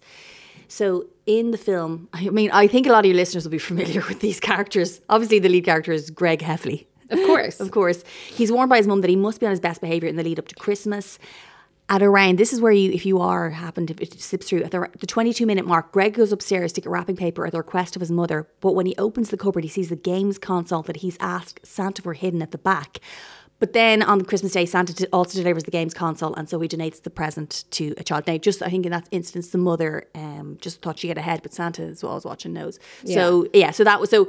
It's rated six plus, but it's been slammed by some parents uh, saying that kids have been like asking questions, and when that scene comes up, they're like, "But how? Why did she?" And da da da. da. So if you want to, you know, happy life, just maybe just delete that one or yeah, don't. like I know parents who said they saw it and were like, it absolutely like it's too much. Like it mm. does. It definitely raises questions that don't need to be raised. Yeah. and like six plus is is young. Like uh-huh. six is young for those kind of questions to be asked. Yeah. So yeah, that's like, that should be prime magic time. yeah, but like you'd think they would have thought of it. I don't know. I think it's wild that they didn't consider it. S- It, seems like they didn't screen it for any little young children or whatever, or any parents. Not. No. Apparently not. Now we have to talk about Andrew Lloyd Webber's Poltergeist. I mean, what a choice. Andrew Lloyd Webber, he's like, what the? How is this Such a strange man. And he's still going, and he's richer than Croesus. Yeah. Uh, in an interview with The Telegraph, Andrew Lloyd Webber wrote the musical Cats. Have you seen Cats, the film? I have not seen the film. I've seen the musical, but I know I chose not to see the very film. odd. Uh, so he was in this interview and he they were discussing whether any of his theatres were haunted. He said he'd never seen a ghost, but had witnessed some unusual activity at his, at his home. Again, um, I'll do an Andrew Lloyd Webber impression. I did have a house in Eaton Square which had a poltergeist. I mean, he just it, did, it wasn't just a ghost; it was a poltergeist. It would do things like take theatre scripts and put them in a neat pile in some obscure room. Imagine having a house so big that you had obscure rooms. I know my dream. Where is it? It's in the obscure room. I mean, but the ghost was tidying up. Yeah. so I think this sounds like a it- why are you complaining? And in it, putting it away, tidying it up to an obscure room, perfect. You can't see it out of sight, out of mind. In the end, we had to get a priest to come bless it, and it left. Oh, And now his house is a messy, messy in bits. what mess. a weird um, poltergeist. Strange. you- Are you g- ghosty? Are you into ghosts? No. Believe? I don't not believe. Like I'm always interested. Do you believe in life after love? I, I mean, yes, Yes. definitely. Yeah. Um, but I don't know about ghosts. I don't not believe in them. But like, if I, I- really I'm- start to think about it, I'm like, I mean, it feels unlikely. But like, I also enjoy ghost stories. Yeah. So I'm not really into ghost or horror stories, but I am into signs. Like I would like a sign, like oh, mm, I really like this, you know, jumper. Oh, a robin's just landed on a bin, top of a bin. Better buy it. Those kind of things. I'm open to that. Well, I remember one time I was watching a TV program. No, where did I get this concept from? I can't remember. I was watching something and uh or listening to something some something in the world. Be more vague, brought please. Me, brought me the idea that if you asked for signs from someone you loved who Oh, yeah. died, Yeah. like a specific sign, Yeah. if you made it really specific, you would get it. Yeah. Um, and then you would know undeniably that it was like from someone. Yeah. And I remember saying this actually at the book club that I used to attend. That uh, you guys have now made your own new WhatsApp You've got to group break away. There's no point. Nobody wants to be in it. But I do want to be in it. I just could never go. Okay. it's fine. You've, 2024 is you've, here. you've No, no, rejected no, me. It's no. fine. I accept it. We're just being pragmatic. So the book club that we used to be in, um, I remember saying this, and one of the girls asked for a sign from a friend of hers and got it, like very specifically. And I had asked for a sign as an experiment from my granny. I asked to hear um Caro Mio Ben, which is like an opera song Yeah. that I sang for my Oh, I know what leaving it is, cert- Louise. No, I don't. I don't. Um, I sang it for my leaving cert. It was one of my granny's favorite songs, Yeah. and I was like, "Okay, granny, let's do this. Uh, you know, give it to me." And that week, I was watching TV, and it was you know that show. Um, it's not a show that we watch, The Choir or whatever, with that English guy who Mm. Yeah. does, does choirs around the country. It's not a show that we would watch. I don't know why it was on. It happened to be on the TV. I hadn't watched the whole thing or anything. And all of a sudden, they start singing Caro Mio Ben. I have not heard that song since then. Like it's, you know what I mean? Even as I'm, saying it, I'm like, ah, but I'm like, open to the magic of it. I don't know. Yeah, I th- kind of think it doesn't matter if it's real. it. No, it doesn't matter. For, yeah. Like, it's just ma- a coincidence, but it was the right coincidence you needed at the time. And so, like, just give yourself that bit of comfort because life's hard. Yes, exactly. Yeah. Exactly, Esther. Take your take your stuff where you can get it. Yeah. Now it's time. It's time to talk the Real Housewives of Salt Lake City. oh my god. that is an impression of the theme music, by the way, Yes, if you if you're are new. unfamiliar. So for people who are unfamiliar with the Real Housewives of Salt Lake City, there's been four seasons of it. It takes place in Salt Lake City in Utah, home of the Mormons. There's a lot of kind of Mormon flavor around the place, but they're not all Mormons. And Or they're good Mormons and they're bad Mormons. Yes, and in fact, one of them has written a book called Bad Mormon. Um, but the most famous thing about this franchise up till this point has been that Jen Shah, one of the original cast members, is in prison currently after being investigated by the FBI for fraud. Fraud, I think, and I can't remember the specific Mark, charges. eh, what do they call it? Like, Teresa Giudice is the same thing. It's basically kind of stealing What do they people's call it? information and Yeah. selling it. Um, so yeah, we've had an incarceration. We've had making uh, butter from scratch scenes. This Yeah. show is giving us everything. It's got, it's got. Like I was listening to before you, as you you knocked on the door earlier. I was listening to um, Watch What Crappens, and they were talking about commending the sound design in this episode. Oh, And sound all in this series, episode is spectacular. It's just so good. But all like as the, as the, if you're not into housewives, and I don't, we don't have to convince anybody. If you're not into it, you're not into it. But these are little parcels of art, and as it gets deeper into the years, the people working on them bring their skill set to the fore. Because Oh. where would you else be like the sound design, the shots that shoot? Oh. They, they they would like The editing. the editing. Oh my God, spectacular. it's through like it's just brilliant. So anyway, we're going to talk about what happened. So if you are going to watch it and you don't want to know, just skip. Yeah, skip. and come back. Yeah. Um, or don't come back. It's okay if you don't come back. I do have I actually do have a load of recommendations though, so I would come back for the last five minutes of the episode. Um, but anyway, uh, here's what happened. Okay, excuse me. Are you ready? Yeah, I'm, I'm ready. So they're all in the Bahamas. Okay, Mm-hmm. one of the cast members has ties, family ties to the Bahamas. So they're going on their cast trip, and this is what I think that I think I don't know if it was the podcast I listened to earlier, but they were like. They've been on domestic trips for the past few years because of Yeah. COVID and because of Jen, a former cast member. Yeah, like, Jen wasn't allowed to leave the country. finally getting to go away. Yeah. They're in the Bahamas. They're having the greatest time. It was a bit of a drippy drab. You know, there was some things going Meredith was getting shouted at. Lisa was shouting Yeah. at Meredith. I mean, there has to be drama. It's Has to- Whitney point. was shouting in this episode. Whitney was shouting at um, Heather at one point. You exploited my vagina. Yes. in your book. walking through a car park screaming at Like her. you know when someone you're like just take the read the cues. Heather does not. Heather's running away from you in her caftan. She does not want to talk to you, Whitney. And also Whitney, as they say in Watch What Crappens, you're a bit of a ding dong in this episode. Like Yeah. you gave consent, you read the package. Yeah. anyway, so if you're not in first in this world, I'm sorry. This is a lot of information coming at you. But basically, they're in the Bahamas. Going on the trip, they're doing buying seven hundred dollar perfumes and all this kind of stuff, and now everything's gone. They're mm. going on scooters and they're kind of lying on boats and they're flying around. Standard housewife stuff, great and then we get we get a flashback and then we're like to the present day. So we know something it's it's it's something's ha- going to happen. Four hours earlier. four hours there's a, there's a meeting on the beach. Heather pulls them down to the meeting on the beach. We have all the the sisterhood is there the sisterhood of the traveling caftans. The original the original members. and heather's kind of laying it on like um you know, the little butter knife, little wooden Swedish wooden butter knife. You know, we are It's so family. dramatic We're sisters. We've been through this. You But I- know, we've been through. But I also love that like the other women come down and they are giving their greatest performances because they've been told they're going to be told something, but they don't know what they're going to be told. So they come down and they're like, Heather, what is it? I'm scared. What's happening? Come on. What's going on? They're wearing bright poppy colors. Mother Nature's involved. The wind is whipping, ma- whipping hair in the faces. The sky is drama, grey and dramatic. They're huddled together. Maybe the sound people have said the wind is really affecting the microphone. You can just like stand very close together because Heather's on one side, the three little witches of Eastwick on the other side, and they're like, "What is happening?" and what is going on? And they're kind of like they're vibrating because they want the news, but they can't. And what's happening? And they're on the verge of crying, but they've nothing to cry about yet. And anyway, and then um. So then Heather is like, just did she reveal the whole thing there, or She did we get just- switched to it? She goes, she goes, um, uh, Monica is not who we think we are. She is not our friend. She has been scheming and planning and plotting to become our friend and take advantage of our friendship for years. Monica is reality Von Tease. And then the women go, What?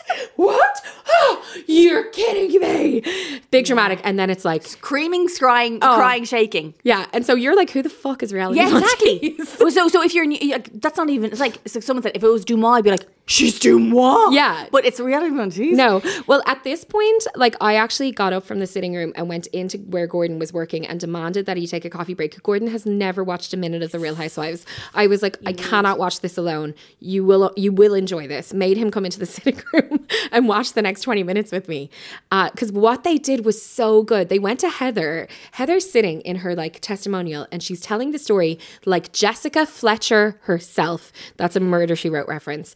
Like going, well, I've there's always been something that hasn't rung true with me with Monica. At first, we really bonded, single mothers. We had a lot to talk about, but the way that she just like, um, you know, frequently and casually brought up people's private information always rang red flags for me. Rang red flags. Rang a, rang a red bell. Whatever. Blah blah blah. It rang a red bell. It rang Let's get red that bell. phrase in the lexicon.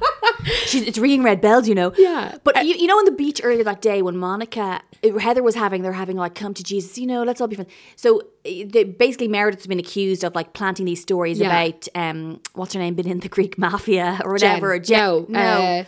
Uh, uh, what's her name? Oh my god, she's Greek, so Greek. one. Yeah. Did What she mention that she's Greek? I can't remember her name. But anyway, so she so they're on the beach. Like she's like, so Heather puts a question to Angie. Monica. Angie. Heather puts a question to Monica and is like about Meredith, and and the way Monica answered, and I was like. Red bells alert. Red bells. I was like, that's like, it's like she did not not say it to me, not not. You know, I was like, mm, you were sitting on a fan. You, you did not. That was a. And she was smiling. I was like, is Heather? Heather. I was like, Heather's chosen to let her get away with that because Yeah. that wasn't a. I was like, ding a ling a ling, little tiny bell ringing. So Heather starts going back and she's like, and then this kind of bothered me, and then that bothered me. And then it all came to a head when just before this trip, I wanted to get her a voucher for Body Works Beauty, place blah is, blah, Beauty Lab and whatever her her business, which is like an mm-hmm. aesthetics clinic. And she says, I wanted to get her a voucher, so I looked her name up on the system, and there were three different Monicas with three different last names and the same date of birth. And one of the Monicas had not been paying her bills and owed us a lot. Beauty Lab ha- owed us a lot of money. Mm-hmm. So then she started to ask around. Turns out Monica's dodgy. So she realizes that Monica's dodgy, and then she calls like an someone who works in the internet to to do some digging for her. Mm-hmm. Oh, She worked for. yeah, they they didn't say. yeah. out. Yeah. so annoying. Like, but I presume it's It must like be a, the meta or something or Yeah, Instagram. Someone exactly. behind the scenes you can just trace like the Yeah, who is this is this person? 3D person, Yeah. who's who's an administrator on this account or whatever. She, And know. so she gets the phone call that afternoon in the Bahamas, and like you know, you hear the audio of her answering the call and going, "Oh my god, I can't Yeah, believe it's yeah, her! I feel physically sick." And the producers are like, "Get in there, get in there, just go in." To the cameraman, the cameraman goes in, and she's like, "Get out, get out!" And she Yeah. pushes them out, Yeah. and you don't know what's going on, but and it like- turns out, and she did that. Did she do that the season where she got? She had the black eye. She kind of did the same thing. So, but we'll get to that as well.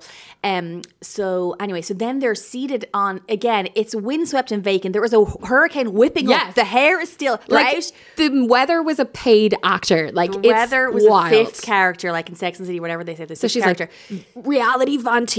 Yeah, but so they have the table set up first of all, just on the on the bit of grass outside the fancy hotel overlooking the water For their dinner. for the dinner, and it's in the shape of a triangle for the Bermuda Triangle because they're oh they're I said the Bahamas. I meant the I meant Bermuda. Oh, yeah. Bermuda in the Bahamas. Anyway, look, doesn't matter. This is not a geography show. This is about um Surrey High Salt Lake City. Yeah, So- Bermuda. Sorry. Every time we said Bahamas, replace it with Bermuda. Like I knew that was wrong. A red bell was ringing for you. red bells. Red, bells. all That's over the giving place. red bells. Not all countries beginning with B or begin the same, or you know. But um, Sorry to the Caribbean. Sorry. Um, so she, so they're sitting at the thingy, the the triangular tables, and they're all just like little cats. Their tails are wafting in the in the breeze. They're just waiting for Heather to. Mm, you enjoying that carpaccio? Interesting. Like the arancini balls, yes, yes. And then Heather's like, up to her full height and she starts going into it then and you're looking at Monica and it's like you know when you've told a lie when you're small and you know you're the jig is up Yeah. and that you spilt that something all over the red paint all over the sofa Yeah. and you're just like I'm gonna wait for her to finish the sentence that's gonna buy me time you can tell by Monica's face Yeah, she's panicking. she's like because what has happened is reality Von Tease, it turns out, is this like internet Troll, trolling account. Like I was talking to James Cavan about this yesterday, and he was like, "It's kind of like in the vein of bloggers unveiled. Yeah, and it is that's is what it that is, kind of kind of. thing. So it's like you know, posting videos and rumors and gossip about these women. And it started out with Jen Shah, who is the woman who's in prison right now because they wanted to you know uncover Jen Shah or whatever. But then it expanded into just just posting rumors and often lies about the other women. So f- as far as the other women were concerned, this is an, an Instagram account that has been harassing them and and their families for years. Mm-hmm. And they have just been told that this woman whose birthday they celebrated the previous day, who they've been hugging, hanging out with, that they've flown to the Bermuda slash the Bahamas with red bells, Red bells. um, Is like is this person? And the thing is, like, so, and the thing about it is, so first of all, the reality, if you go looking for it, reality, there's only a reality Von Tease two account left. So maybe the first one was deactivated. So this, you'll only, it has like 38,000 followers, but obviously the original one must have had a lot more. So it's basically like a, like what the, the way it is, the Monica is basically like a fan who was contributing to this account and through a process of determination and will befriended certain people in the cast, Jen Shah, applied to become a housewife, and is now like the poacher in with the kitty cats. Yeah, so she's she's like feeding. She's getting all this information. She's first hand. She's somehow like in the soup now. Yeah. and she was just like an innocent, like a bystander. Well, it's it's wild because the way that it all worked. So she was Jen Shah's assistant for a while, but they basically were like, the you only became Jen Shah's assistant because you were a fan. You were doing drive bys, like they showed texts and stuff of her doing drive bys of their house to have a look. Like I would, to be honest. just like I would. When I went to Lake Como, I was looking for George Clooney's villa. I was like, which one does he live in? Yeah. So then she became Jen Shah's assistant. So she got all these secret recordings of Jen Shah, which she then used on the Reality Von Tease account. But she she eventually says it's not entirely true, but it is partially true because she says that actually there were other people running the account and she only contributed the Jen Shah stuff. Mm. And one of the main people behind the account and the whole reason that Heather found out in the first place was that it was Heather's hairdresser. Heather's hairdresser's been tending to her Yeah. tresses this whole time. She's been Yeah. So because Heather's hairdresser was very good friends with Monica, Heather called the hairdresser and was like, "Here, what's the story?" She says, "Your one had a, Tamika, I think is her name, or Tamisha, Tanisha. um, had a crisis of confidence or a crisis of conscience and was like, I'm confessed to everything. Was like, look, this is what's been happening." So Monica's defense is actually, I wasn't posting about any of you. I never posted about any of you. I only shared stuff about Jen. there was a Um, number of other humans yes, that were involved. contributing. Yeah, yeah. But like, my God, it is so dramatic. It's so dramatic, and it's it's it's Rebekah Vardy. It's Yes. it's it's Tom Sandoval, Yes. which I wasn't fully into because I wasn't in that universe, but I'm in this universe, so I'm Yeah. like a gasp. And Monica, it's interesting because it kind of it obviously is very dramatic and stuff, but Monica's a new cast member, so it doesn't have like it wasn't seasons and seasons of loyalty of Monica. You're like, oh, I can't believe Monica did it. Like Monica has been kicking up some shit since she got she, since she landed. Hasn't been my favorite. Like it's oh, just I've really liked her. Not like liked her, like I want to be friends with her, but liked her as a housewife. Mm-hmm. Yeah, I mean, she's doing the job. Anyway, so she's basically, so she's in the thing. But then they show, so we've revealed this, and they're like, oh, the gasp of it all. She has, like, there's footage of her in Meredith's store wear, wearing a wig, a fake wig, and a mask, obviously with pandemic Yeah. times. And it's just, and then, and then they cut to this footage from this season going to Meredith going, I've never been I've never been in your store. And she's like, yes, you have. And you were there when, uh, not, Yeah. well, no, no, she was not, was been, wasn't being accused of theft. She was there when an item was stolen by one of an entourage So member. it's just against- all the pieces So of the puzzle are like, coming together, gulp. and and then eventually Heather's like, "Get out, get out, pack your bags," and she has to leave. Like, I mean, she couldn't stay. They just weren't going to engage with her. No, but also, okay, so here's what I want. Mm-hmm. I want desperately, and we obviously have the reunions coming. Three parter. We had stunning footage of Monica's testimonial. Monica saying, even Gossip Girl couldn't stay Gossip Girl forever. like, what? She is really delivering. Mm-hmm. Yeah. Um, and, but I want, I want full interview with the producers. I want to know when did they find out? Uh-huh. I want to know how involved they were in deciding that Heather was going to be meet the women on the beach and then reveal it at dinner. Like how did they prepare them? Because there's brilliant bits in this where like at one stage I think it's um Lisa stands up and she's like giving out yards and in the background you can see the producers scurrying Like around a sliding door. They're like in their flip flops. Oh and then they're like trying to get out of the camera. Yeah. But you can just imagine the panic. I want, I, I want a, like a five part limited series about the production behind this. Yeah. Like it just, it is, it is, it is the best revelation of anything that has ever happened on The Housewives.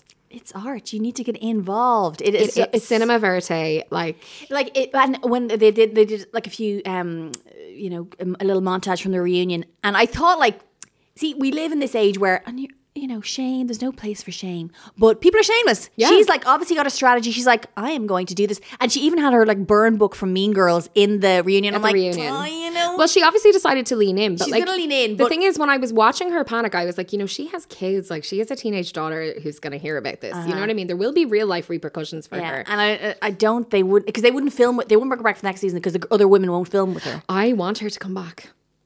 Yeah, but who she she's got no allies. They'll have to bring in someone else. Unless Mary decides to like because Mary's been ha- I don't know what the point of Mary is. No. So Mary's not really in the season, but like she's the only person she could kind of might take her under her wing or something. Yeah. that she could have conversa- scenes with, but she's not gonna have scenes with anyone else. Like I think if there was a way to keep her, I would like her to stay. To be honest, for entertainment value, I, I like. I understand. Don't get me wrong. What she did is, you know, it's bad. Like, Yeah. you know, I can say from personal experience that the people talking shit about you online may seem small and meaningless when you're not at the kind of receiving end of it, but it is. It really impacts your life. because yeah, and then you're and then they're like, well, you've been writing stuff about us or being associated with this account, and we're on your birthday. Yes. I am wearing a stunning yellow toga, and we are have this whole thing for you. We flew Yeah. down here, blah blah blah blah. Of course, they're getting But the paid thing loads is- of money, but it's like when Heather's giving her like her sorry, I keep interrupting you. I'm so sorry. No, I'm no, just no. such as It's my a very enthusiasm for the topic. Um, but when Heather's giving her big speech, she's like, "What you don't know about us is that we are ride or die, and we Oh, she's leaning into that. other." She's like, yeah, But yeah, then, yeah, of course, yeah. we I, I forgot. I, I interrupted you and didn't let you get. I'm sure to the part Uh-huh. where she does does this whole thing about how she was like ride or die for Jen, and she made sacrifices for Jen, and she did this for Jen and that for Jen. She she concealed the fact that Jen gave her a black eye, and then everyone's like. Because that Oh, was the big end yeah. of last season. Yeah, Was and that was the worst. Kept saying, like, who else could have hit you? no, Either it was whacked your head. It was so her. obvious. Yeah, but, but, she wouldn't admit it. She wouldn't admit it, and you're just, like, oh, just say it. Like, see, but the thing is, and then when they cut back to the footage, you see how guilty Jen is. Like, I was on Twitter last night and someone po- or on on TikTok, someone posted all of the scenes around the black eye of, of Like a mega cut, Yes, like, and oh. I was watching it like you look when you watch it and you Jen's just look at Jen, like- literally, Jen's like, we don't know what happened, Right. We we don't know. Like it's just so obvious that it was her. they really like they did. And even Meredith went to vi- went had that scene remember with the Jen when she got convicted and stuff. And like- Yeah. but you see, I don't know what Jen was like. She she was always a, she was always in her testimonials like I am so victimized and I'm the worst. You know this is so bad for me and. And you think maybe she was, they were frightened of her. Yeah. Like, they, so, you know, again, like an unhealthy dynamic. And you think, well, let's just get her off to prison and we can just do these last few scenes. And But I can understand that. Sometimes you Yeah. are like, and she Yeah. obviously is a mastermind because she yeah, organized this master whole thing. manipulator. Yeah. And she was constantly crying to coach, and I'm the poor me, poor me. And you're like, you're ripping people off, and you're still actively pursuing the victim narrative. Yeah. But good for you, you know what I mean? So I don't know. So that was yeah, but the black eye revelation. Oh my god. It was just so thrilling. Like even Gordon was like, yeah, that was, was good. like, yeah. I accept that was good. Yeah. Like people have been saying to me, could I watch it on its own? And I'm like, yeah, you really could. You could. You really could. It's not as the flavor is not as intense No. and deep because you're not in, you don't know these women. You haven't seen them churn butter. No, and I was like, pilgrim yeah, dolls. even if you could just watch the most recent series, because then you'd get Yeah, to know because she's Monica. only new. She's yeah, only she's new, only yeah. new. But like, oh, it was so good. It was so good. I want to listen to a hundred podcasts about it. Mm-hmm. I want to talk about it endlessly for the rest of my life.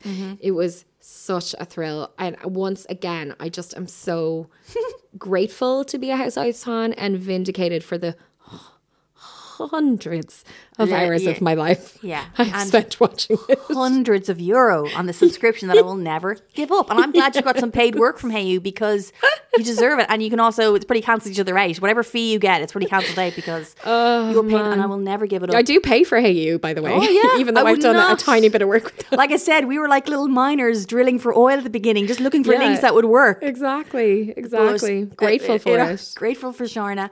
And grateful what I've just said that. What is grateful for Sharna? I It's can't even from remember. Who Weekly. It's um, Oh yes, yes, it's from Who Weekly. Yeah, yeah. Uh, grateful Megan for Fox, Sharn. It's yeah. Megan Fox's Brian Austin. Grateful Green's for new her, one. yeah, grateful for new- yeah. So, in conclusion, that is. Has that made any sense to anybody? we hope so. I have just loved it. It's been like a fever dream, and I yeah. wouldn't and change there's it for three, so we'll have to choose. Maybe Three we should reunions. choose uh, one episode. What will be the best one? We have to know when she's going to reveal all her stuff. It's kind of hard to know, yeah, but It's we'll tricky. definitely talk about it We'll figure it again, and we might do a little special record, just the two of us, maybe for those who are interested. Yeah, Um. Okay, Esther Moore Donohoe, thank you so much. Where can people find you? you.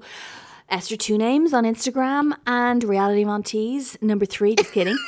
uh, and there's a we have a winter selection box. If you listen to the Carvery roast, uh, Emer Esther Sunday roast uh, podcast, a podcast about carveries and roast, we did a little winter selection box, and you can still subscribe on Apple Podcast if you want or Patreon. I love it. But just subscribe for one month because after that it's gone. Like it's just a little box set. okay, So there you go. Fab. Thank you so much.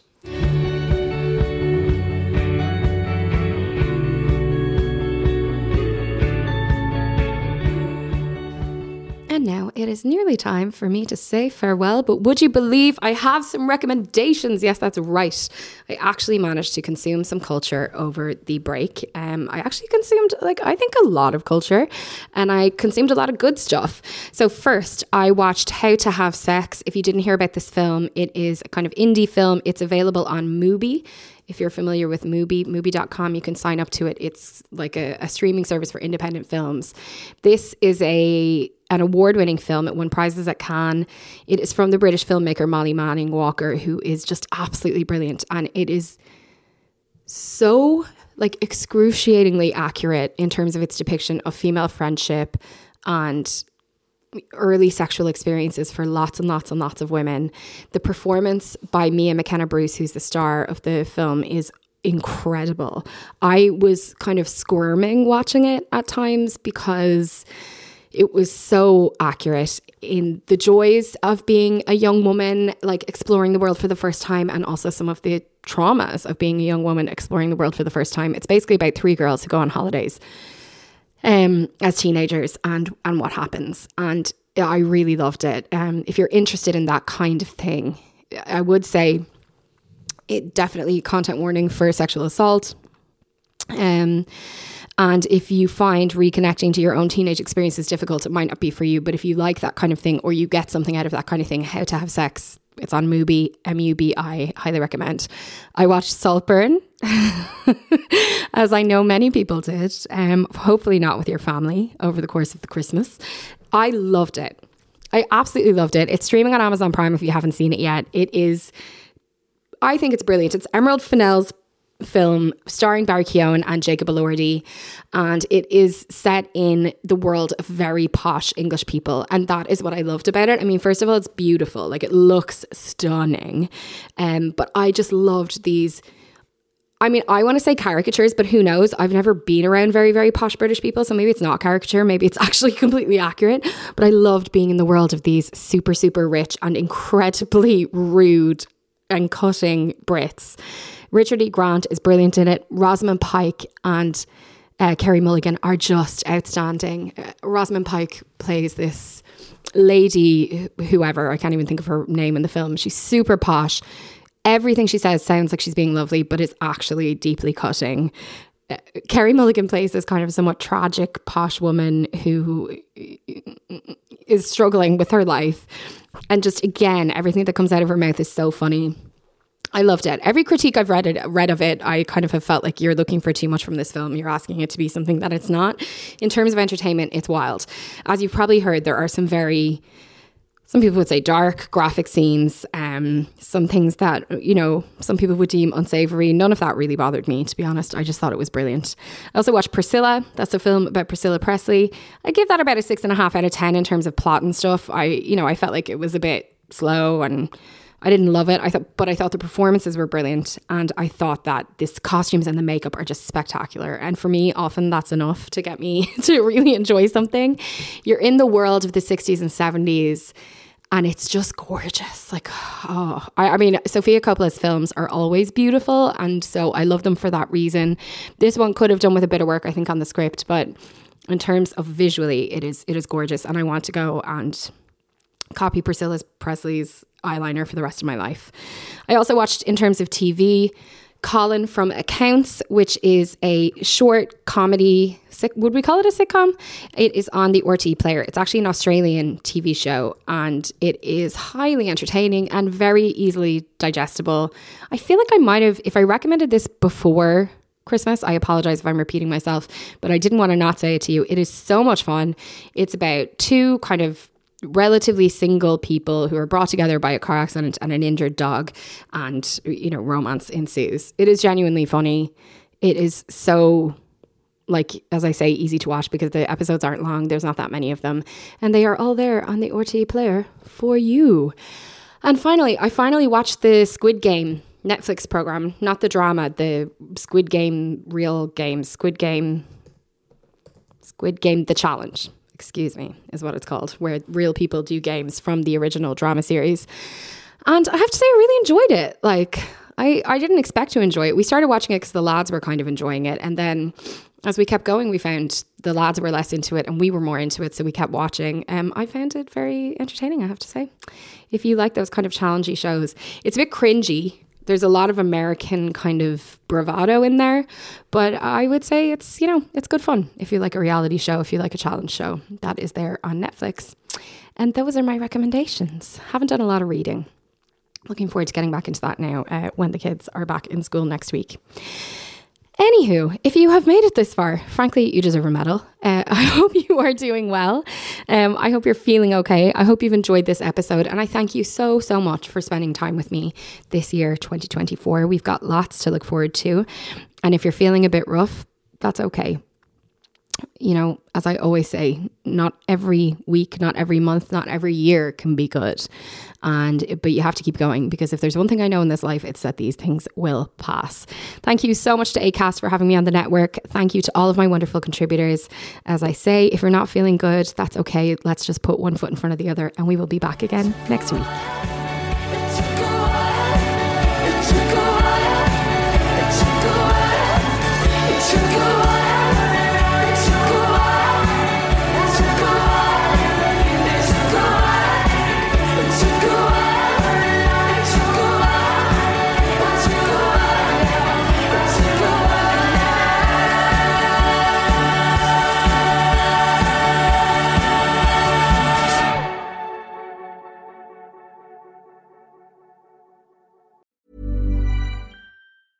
Even when we're on a budget, we still deserve nice things. Quince is a place to scoop up stunning high-end goods for 50 to 80% less than similar brands. They have buttery soft cashmere sweaters starting at $50, luxurious Italian leather bags, and so much more.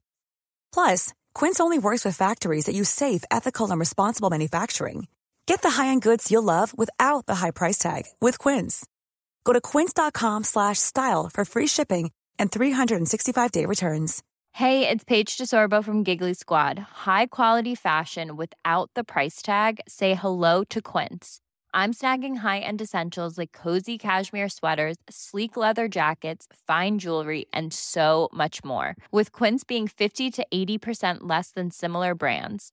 And they partner with factories that prioritize safe, ethical, and responsible manufacturing. I love that. Luxury quality within reach. Go to quince.com slash style to get free shipping and 365 day returns on your next order. Quince.com slash style.